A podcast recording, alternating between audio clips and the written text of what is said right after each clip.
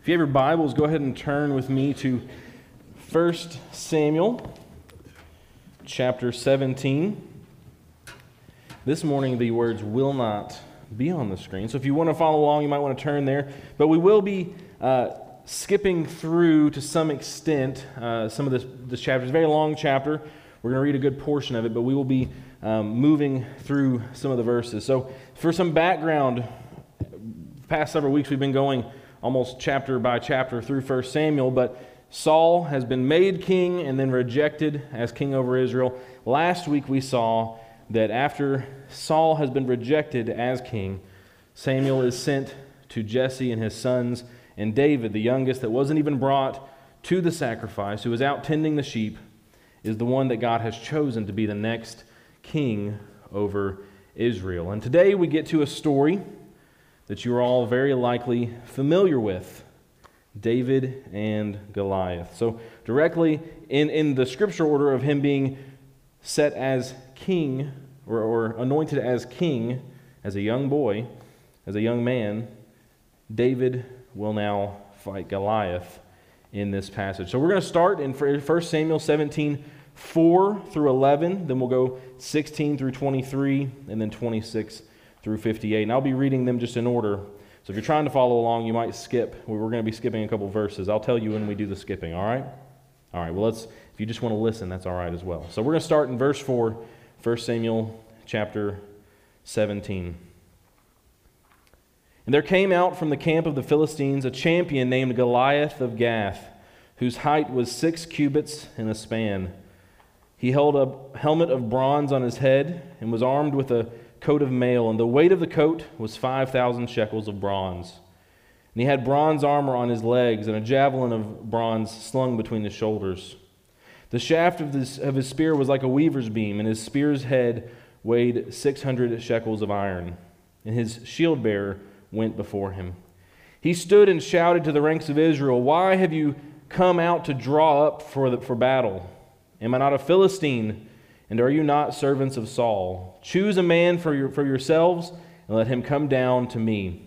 If he is able to fight with me and kill me, then we will be your servants. But if I prevail against him and kill him, then you shall be our servants and serve us. And the Philistine said, I defy the ranks of Israel this day. Give me a man that we may fight together. When Saul and all Israel heard the words of the Philistine, they were dismayed and greatly afraid. Moving to verse 16. For forty days the Philistine came forward and took his stand morning and evening. And Jesse said to his son, to David his son, Take your brothers and ephah of, the, of this parched grain and these ten loaves, and carry them quickly to the camp of your brothers. Also, take the, these ten cheeses to the commander of their thousand, and see if your brothers are well, and bring some token from them. Now, Saul and they and all the men of Israel were in the valley of Elah fighting with the Philistines. And David rose early in the morning and left the sheep with the keeper and took the provisions and went and Jesse as Jesse had commanded him. And he came to the encampment as the host was going out to the battle line, shouting the war cry. And Israel and the Philistines drew up for battle, army against army. And David left the things in charge of the keeper of the baggage and ran to the ranks and went and greeted his brothers. And he talked with them, behold, and as he talked with them, behold, the champion, the Philistine of Gath, Goliath by name, came out of the ranks, and the Philistines spoke the same words as before, and David heard them. Moving to verse 26. And David said to the men who stood by him, What shall be done for the man who kills this Philistine and takes away the reproach from Israel? For who is this uncircumcised Philistine that he should defy the armies of the living God? And the people answered him in the same way So shall it be done to the man who kills him. Now Eliab, the, his eldest brother, heard when he spoke to the men, and Eliab's anger was kindled against David. And he said, Why have you come down? And w- with whom have you left those few sheep in the wilderness? I know your presumption and the evil of your heart, for you have come down to see the battle. And David said, What have I done now? Was it not but a word? And he turned away from him toward another and spoke in the same way, and the people answered him again as before. When the words that David spoke were heard, they repeated them before Saul, and he sent for him. And David said to Saul, Let no man's heart fail because of him. Your servant will go and fight with this Philistine. And Saul said to David, You are not able to go against this Philistine to fight with him, for you are but a youth, and he has been a man of war from his youth. But David said to Saul, Your servant used to keep sheep for his father, and when there came a lion or a bear and took a lamb from his flock, I went after him and struck him and delivered it out of his mouth. And if he rose against me, I caught him by his beard and struck him and killed him. Your servant has struck down both lions and bears, and this uncircumcised Philistine shall be like one of them, for he has defied the armies of the living God.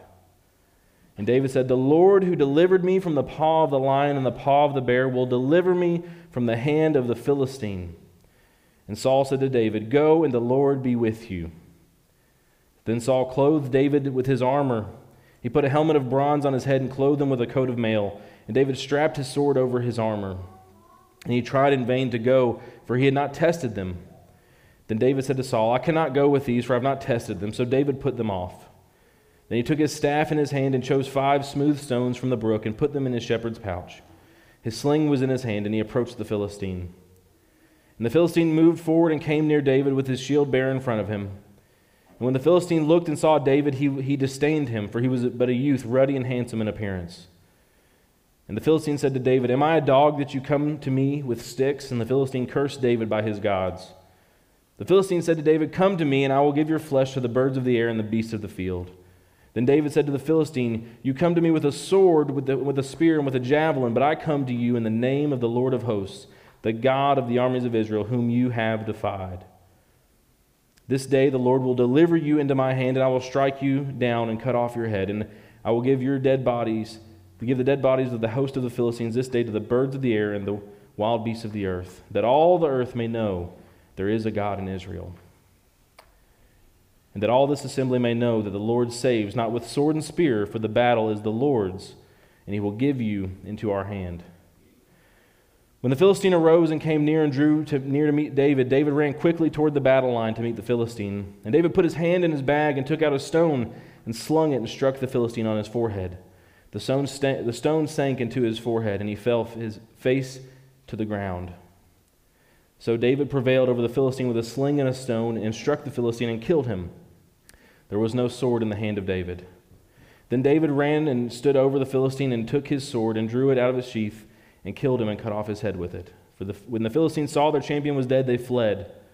And the men of Israel and Judah rose with a shout and pursued the Philistines as far as Gath and the gates of Ekron, so that the wounded Philistines fell away from Shaaraim as far as the Gath and Ekron.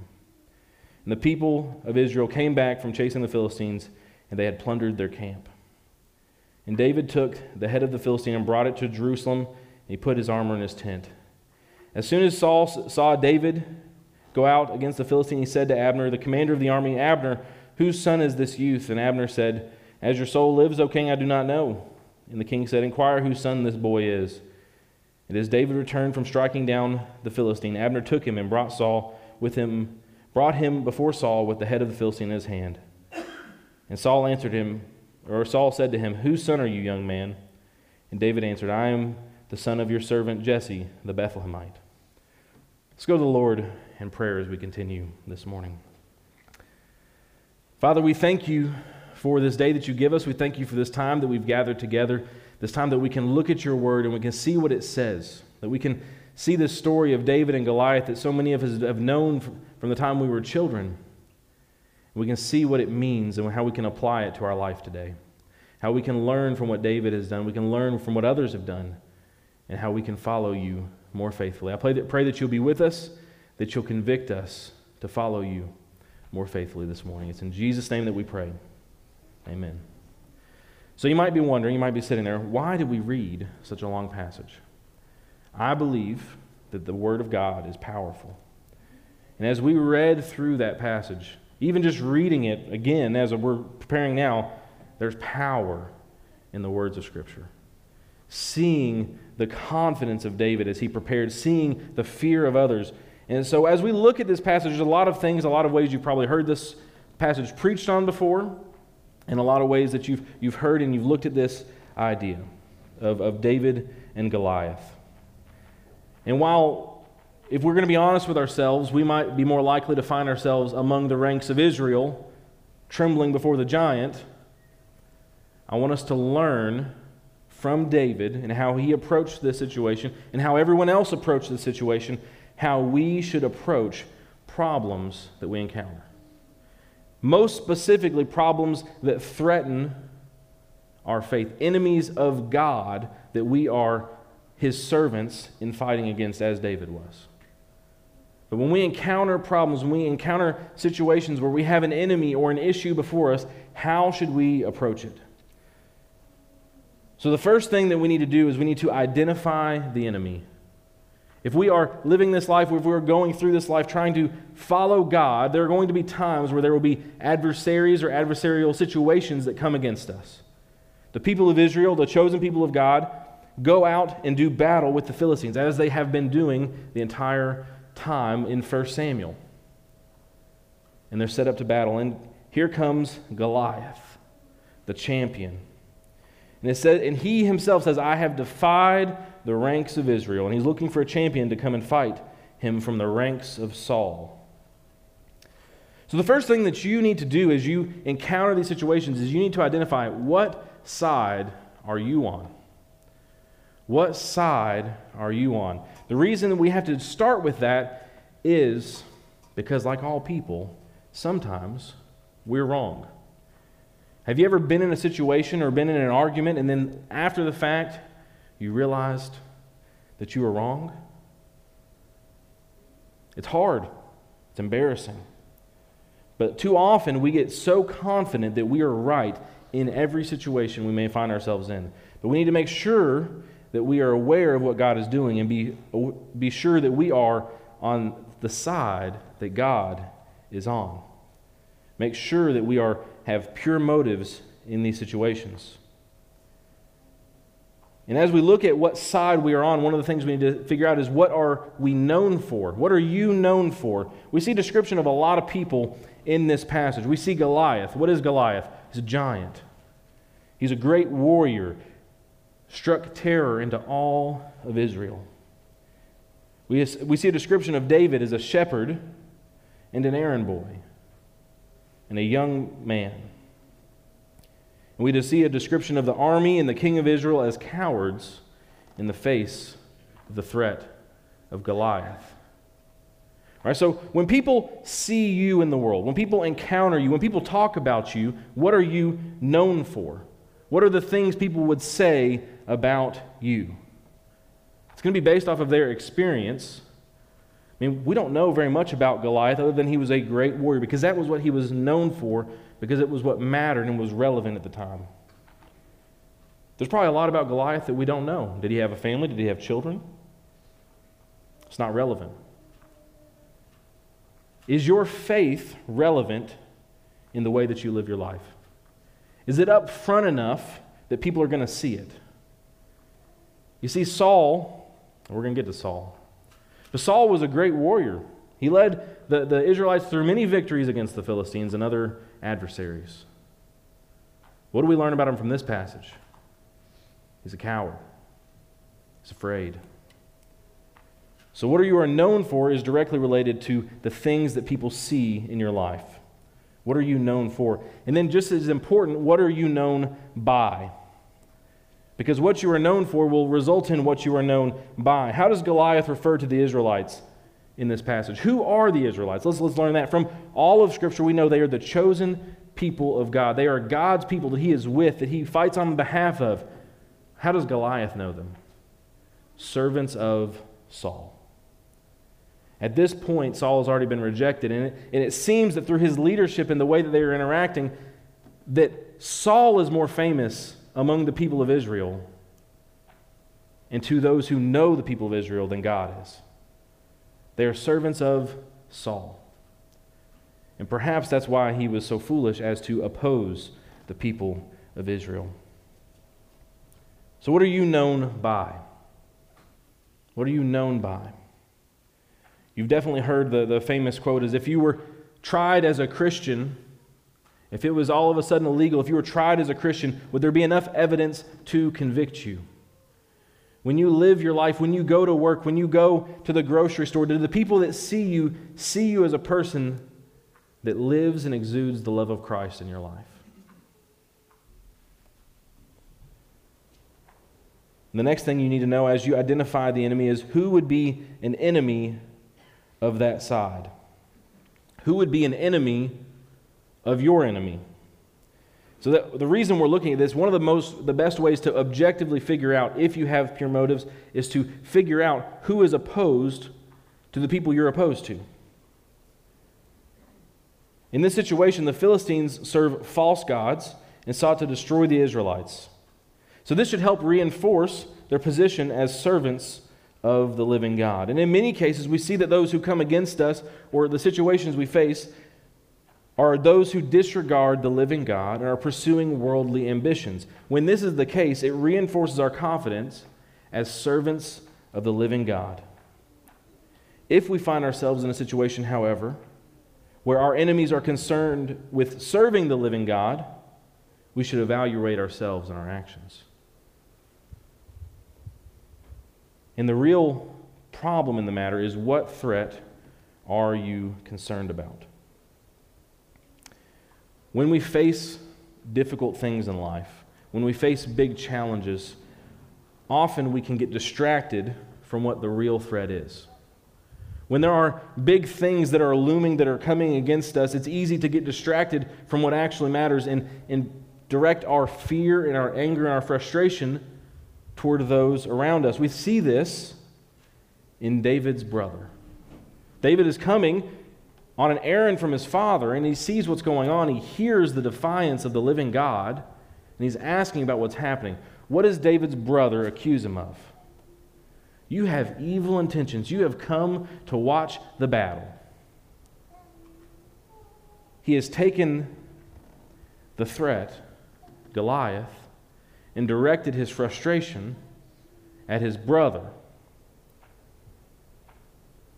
We have a very clear objective, a very clear goal as Christians to, to reach the world for Christ, to share the gospel with people who daily stand up and defy the living God. But very often, we get too concerned with being afraid of facing that of sharing our faith, of speaking truth into a world where there's people who would seek to come against us, who would disagree with us. And at times when we're paralyzed by that fear, when we don't live into what God has called us to do, where does that frustration that we have within ourselves go? Toward one another. The threat that is there that needs to be dealt with becomes secondary to these small infighting things that can happen. We have to be very careful that when there is a battle that needs to be fought, that we don't get distracted fighting amongst ourselves, fighting with our brothers and sisters in Christ. We must fight the battle that is before us. We then need to measure the threat. How big is the problem that you're dealing with? Have you ever yourself or someone else, and it's usually easier to see and admit in someone else, had a problem that wasn't that big, that became far bigger than it was.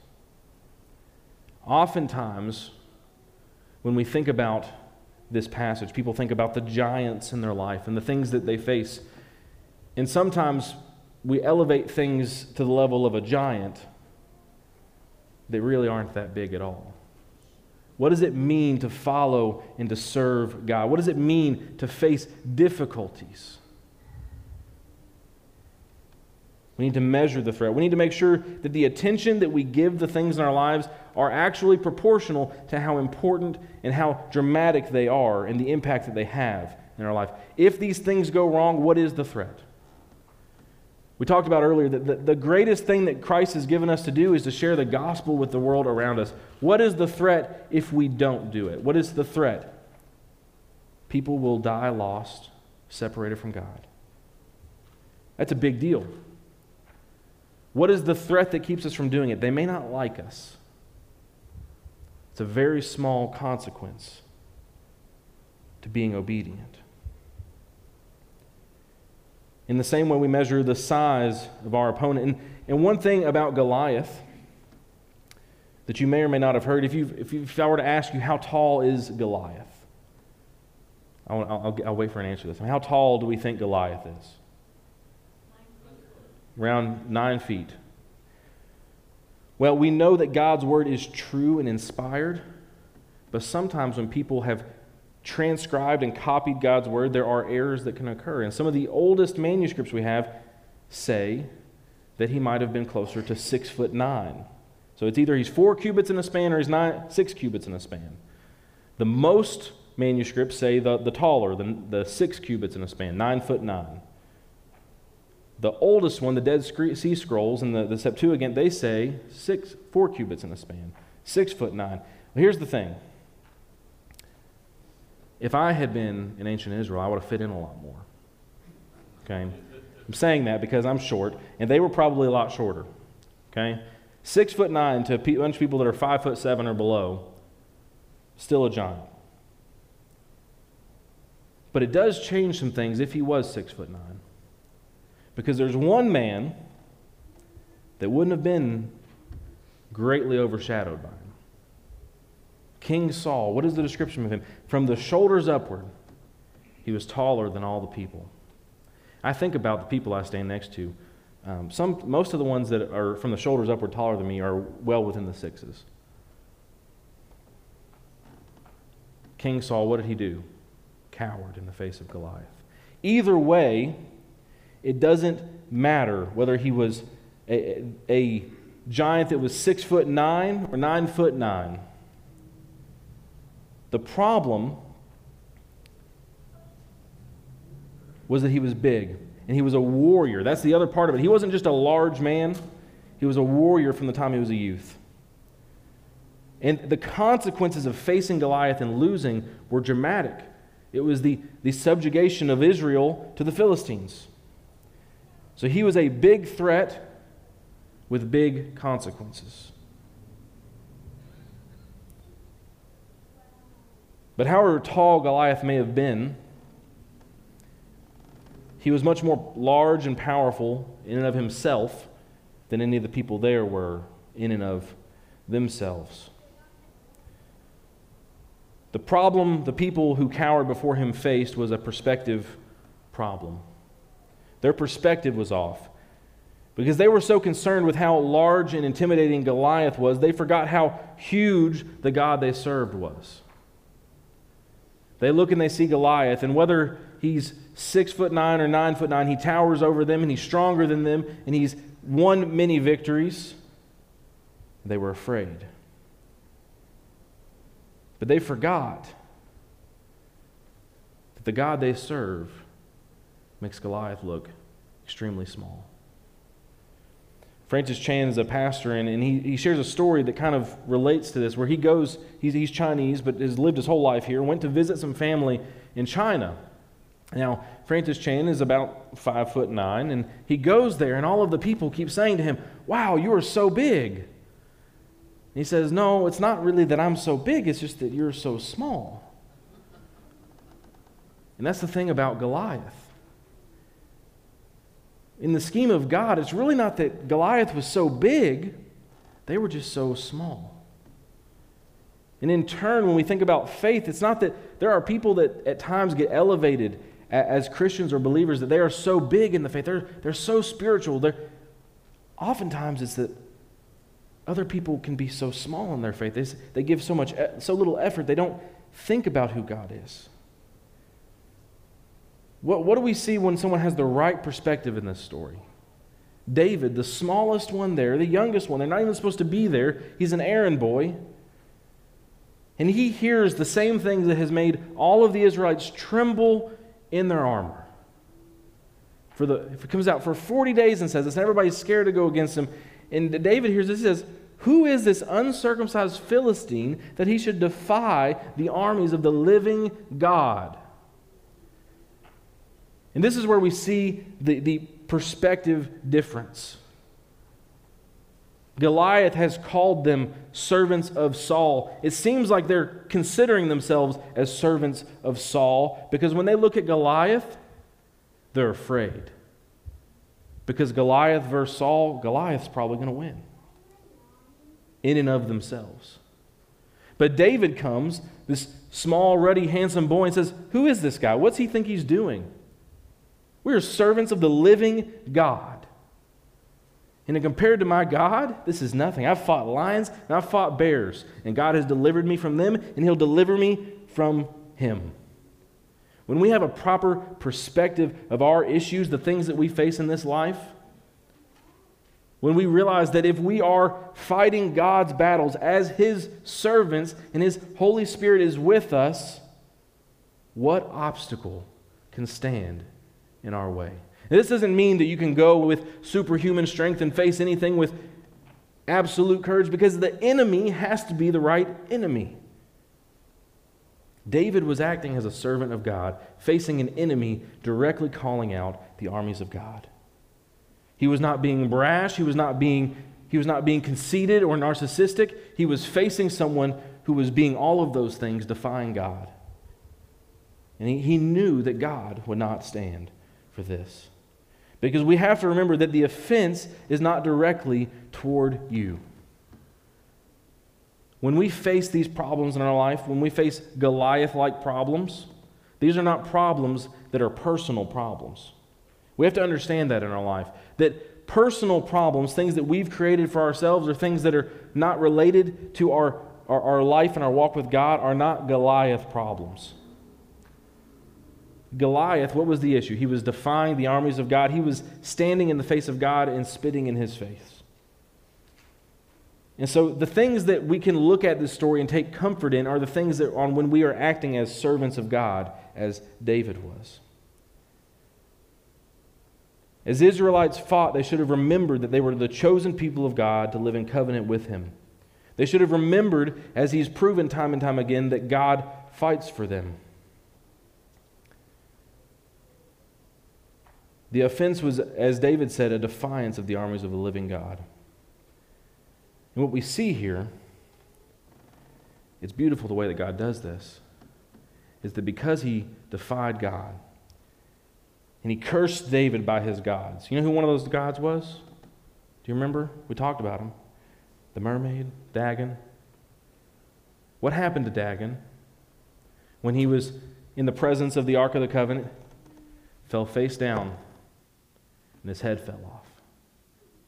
And when Goliath, who cursed David by his gods, faced David, he struck with a stone and falls face down. And David cuts his head off with his own sword. He faced the same fate as the gods he served because he was not able to stand in the face of God. And so when we identify the enemy and we go to battle, we have to choose our weapon. We have to choose our weapon. When David was being prepared, because for some reason Saul was so cowardly that he thought it was a good idea to let this young servant boy, although maybe he was persuasive because he spoke uh, on how God would be with him, he gives him all of his weapons. He gives him his, his armor and, and his sword, and he says, These things aren't familiar to me. I can't use them. So what does he do? He takes his, his staff and his sling and some stones, and he goes to face Goliath. So, what weapons are available to us as we seek to fight the battles that we might have to fight in this world? We, we see ourselves, all of our ability, all of our things that we are, our intelligence, our stature, whatever it might be. Just like all of the people of Israel, those things will not be enough. They might get us through some things in life, but when it comes to fighting the battles of the Lord, they're not enough.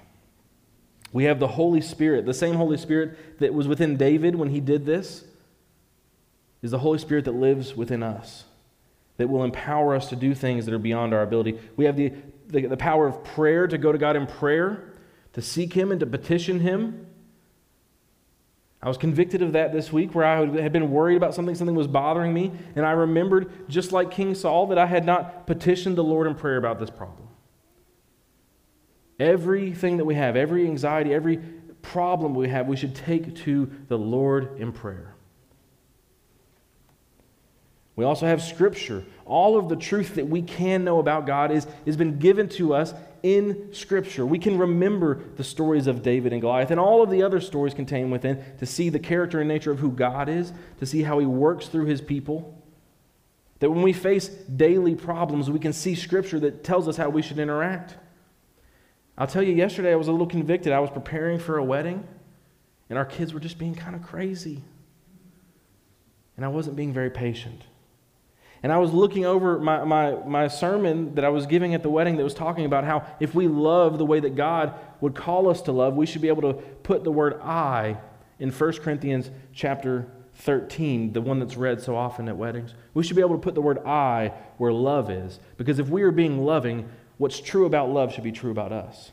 Right? Love is patient and kind. It's not self-seeking, right? Doesn't keep record of wrongs. We should be able to say, I am not, I am patient and kind. I don't keep record of wrongs. I'm not self-seeking. Well, all I'll do is get to I am patient, because I wasn't being very patient. When you replace the word love in that passage with I, you see where you begin to fail, where you have growing points. So, Scripture will convict us and grow us and prepare us to be the people, the servants of God that we should be. And when we do prepare to face our enemy, when we do prepare to do things and to serve God, to go before Him, to do the things that are scary, what weapon should we take? You should take the one that is familiar to you. And so that means that if there's no weapons that God has given you that you're familiar with, you've got a problem. What do you need to do? Train yourself with the weapons God has given you. So, what, what do I mean by this? Does that mean that you can't do anything? Well, what's the most basic thing that you can do as you go to share the gospel? It's an intimidating thing. What's the most Basic thing you can do. You can tell what God has done for you. You should know that better than anything else you know about God, about what God has done for you. I'm a sinner. This is how I was sinning. These are the things I did wrong. These are the ways that God convicted me, and He saved me from my sin. Because I was going the wrong way, and I realized I couldn't do it on my own. And what God has done for me, He'll do for you. You should know that story as well as anything you know about God. Because there are things like apologetics, these deep theological people who have gone into thinking through how we can explain and defend the faith, and they are wonderful tools. Do you know what's a really bad idea? Having heard one sermon or watched one video over a topic and then seeking to go and try to tell that to someone else. You're not familiar with it. Get familiar with the ways the, that we can share the gospel. Get familiar with the ways that we can go to battle as servants of God with the enemies that we might encounter. Because if you're familiar with it, God will use you with it. Use what you know and what you're familiar with to do His work in the world. And so, as we fight the battle, the, the, the good news is the, at this point, the work should be done. You know the enemy. You realize and you recognize this is a person that God is opposed to God and that you need to be into the battle with. David had no reservations when he faced Goliath. He realized this person was opposed to the living God. He realized that God would be with him. He knew all that he needed to know, and he went and was obedient. That is the part where, we're fighting the battle is it really an act of obedience.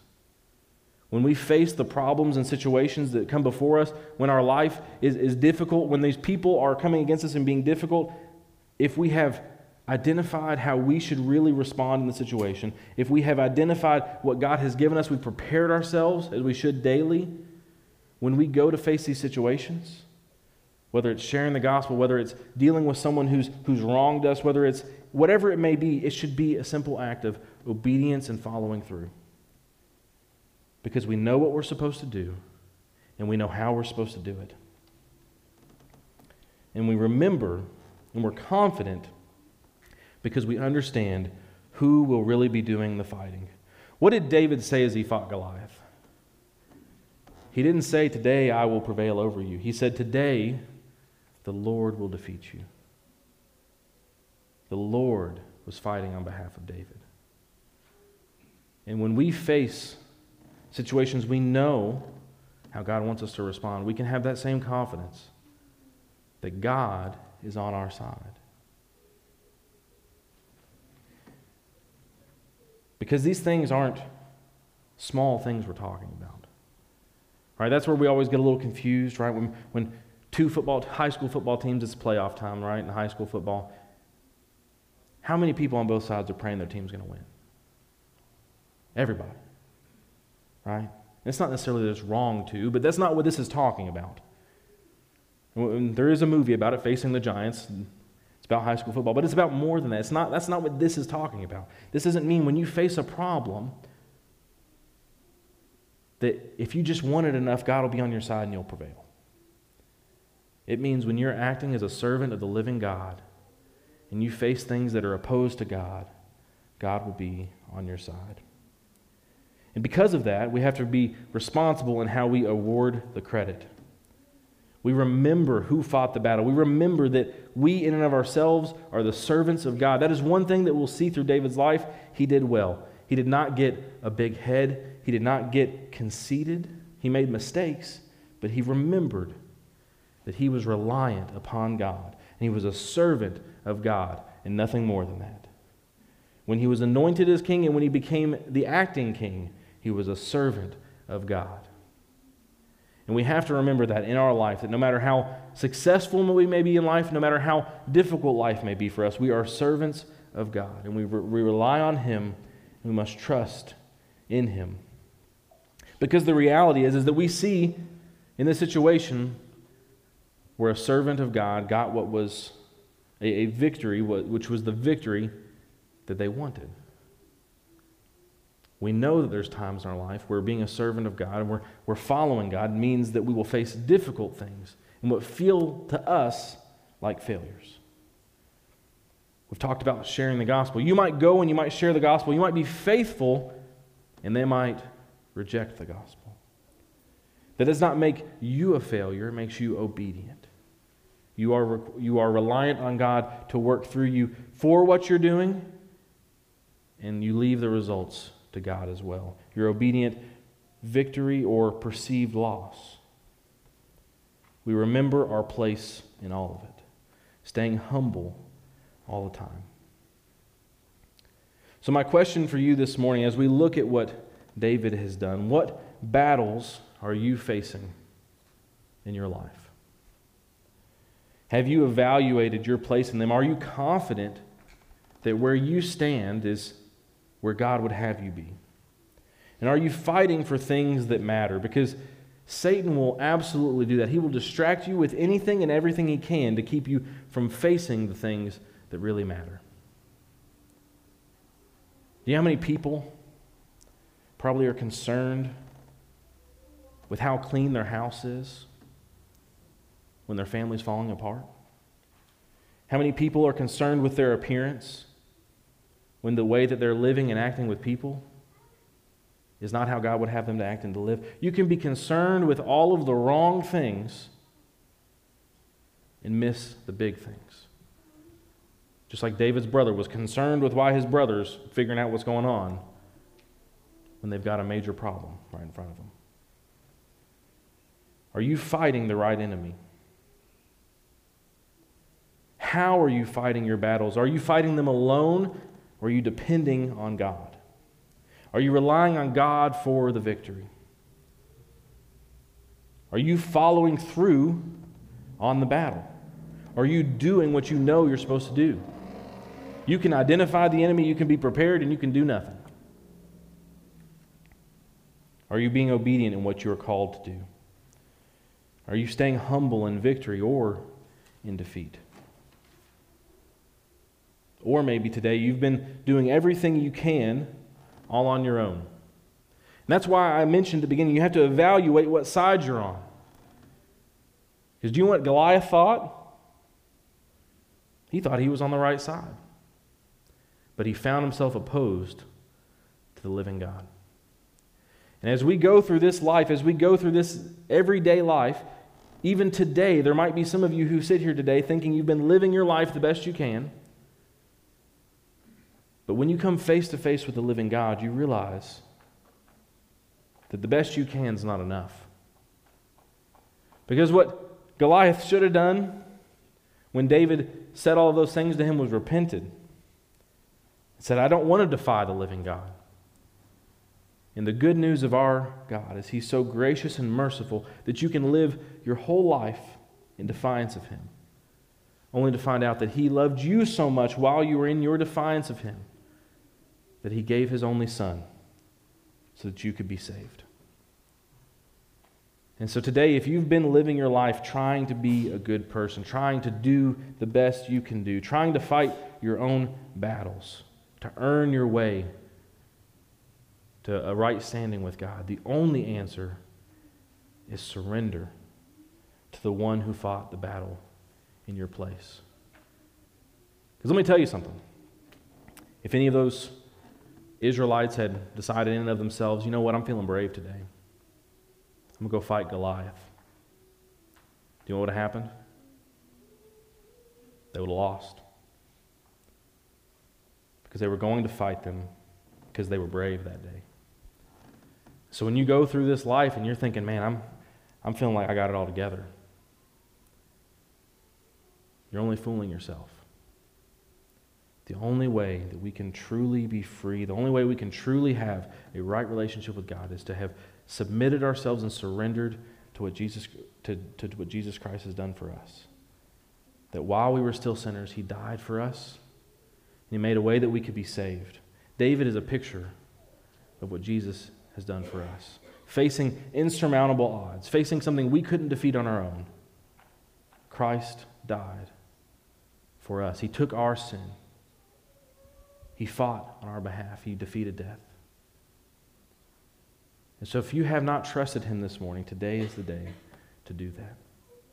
And if you have, today is the day to evaluate how well you are acting as a servant of the living God. As we prepare for this time of invitation, let's go to the Lord in prayer.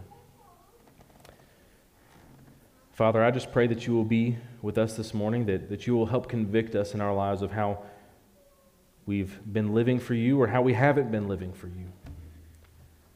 Have we been seeking to, to be servants that would face anything that you call us to, or are we cowering on the sidelines? God, I pray that you would help us to remember that everything that we have, every good and perfect thing is from you that when we encounter a world that is opposed to you, Lord, we should not cower and stay in what we feel is safe places or in safety, but we should actively be seeking to be people who are servants of you, who are a part of the army of the living God, not seeking to destroy, but seeking to bring life to places, bringing light into darkness, life where there is death, because you have given us life when we were dead in our sins. God, I pray that if there is anyone who does not know you here today, that today would be the day they would lay down themselves, they would realize that they have been walking in opposition to you and surrender to you and ask you to save them from their sin. God, I pray that you would be with us today. In Jesus' name, amen.